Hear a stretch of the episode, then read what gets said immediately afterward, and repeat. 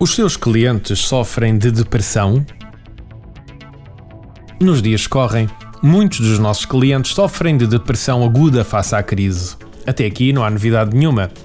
Certo é que muita da depressão que por aí anda poderia ser evitada se não existisse da parte da televisão, da rádio e dos jornais um excessivo enfoque no tema da crise. Experiências feitas a nível mundial mostram que quando se noticia de uma forma exagerada crimes ou problemas sociais, estes têm tendência a crescer. Se nos recordarmos do livro Influência, de Ribert Cialdini, um dos pilares da influência que ele habitualmente encontrava em funcionamento na sociedade era a prova social. Se quisermos colocar isto de uma forma simplista, podemos observar esta situação na tendência a termos comportamentos que são muitas vezes similares aos nossos pares na sociedade. Se repararem nos anúncios de televisão, Cada vez mais eles têm tendência a utilizar pessoas normais a darem seu testemunho sobre um produto ou serviço. A ideia é que reagirmos melhor a este tipo de estímulos em determinadas situações do que quando nos apresentam um ator X ou um ator Y.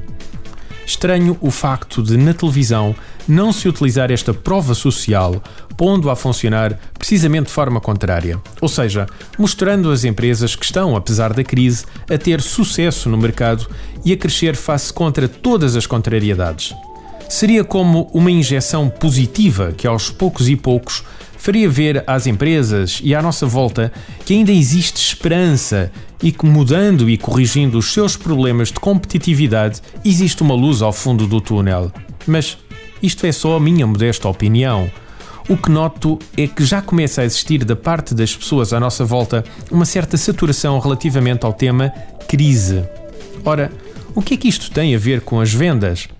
Numa abordagem muito superficial, muitos vendedores poderão utilizar a crise como justificação para não vender. Numa abordagem mais profunda, podemos ter aqui uma chance de estabelecer relações de confiança com os nossos clientes.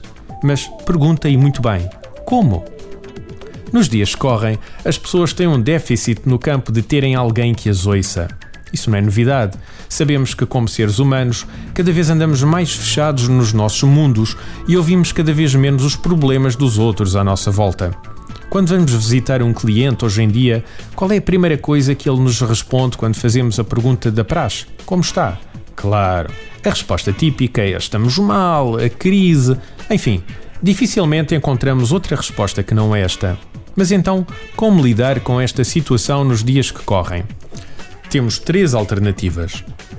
A primeira é chorar com ele, ou seja, concordar e referir à boa maneira portuguesa que do nosso lado as coisas também estão bastante mal. Qual é o problema desta abordagem? É que cada vez que vamos lá, o nosso cliente começa a se habituar a chorar connosco e não vamos a lado nenhum em termos de vendas. Acabamos por criar uma âncora entre a nossa pessoa e a emoção da crise. E mesmo que agora dê jeito, dificilmente no futuro iremos conseguir que ele nos veja de outra forma que não a de um companheiro de choro. A segunda hipótese é entrar com alegria e cheio de emoção positiva.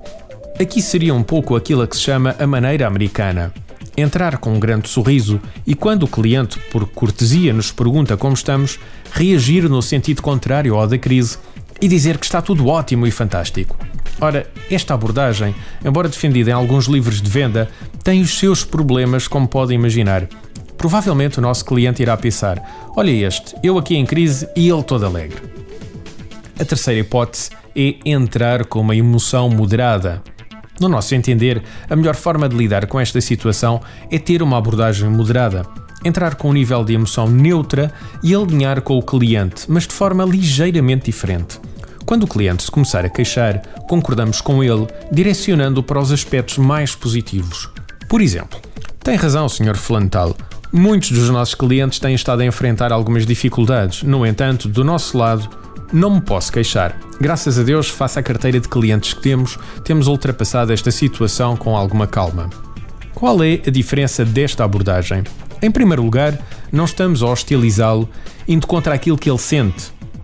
Se recordarem os artigos que escrevemos sobre o tratamento de objeções, o importante na maior parte das situações não é ir diretamente contra a opinião do cliente, dado que isto vai gerar uma resistência da parte dele no sentido contrário.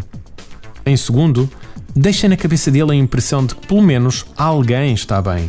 Ou seja, uma âncora positiva em relação à nossa pessoa e à nossa empresa. Se quisermos ir psicologicamente mais longe, estamos a dar-lhe subrepticiamente uma sensação de segurança. Se fosse nosso cliente e tivesse de comprar um produto ou serviço crítico para a sua empresa, em qual das empresas decidiria apostar? Na que está em crise e pode fechar as portas no futuro? Ou na que está estável e lhe dá garantias de segurança? Como vê, a venda tem muito mais que se diga em termos psicológicos. Por vezes, situações tão simples como esta podem ter efeitos devastadores na nossa atuação. Esta semana faça uma experiência. Durante toda a semana, experimente ter uma atitude positiva e, acima de tudo, não se queixe. Vai ver que chega ao final da semana com muito maiores hipóteses de conseguir boas vendas. Artigo de José Almeida, locução de João de Souza, produzido nos estúdios da Universidade Autónoma de Lisboa. Procure mais recursos no site ideiasedesafios.com.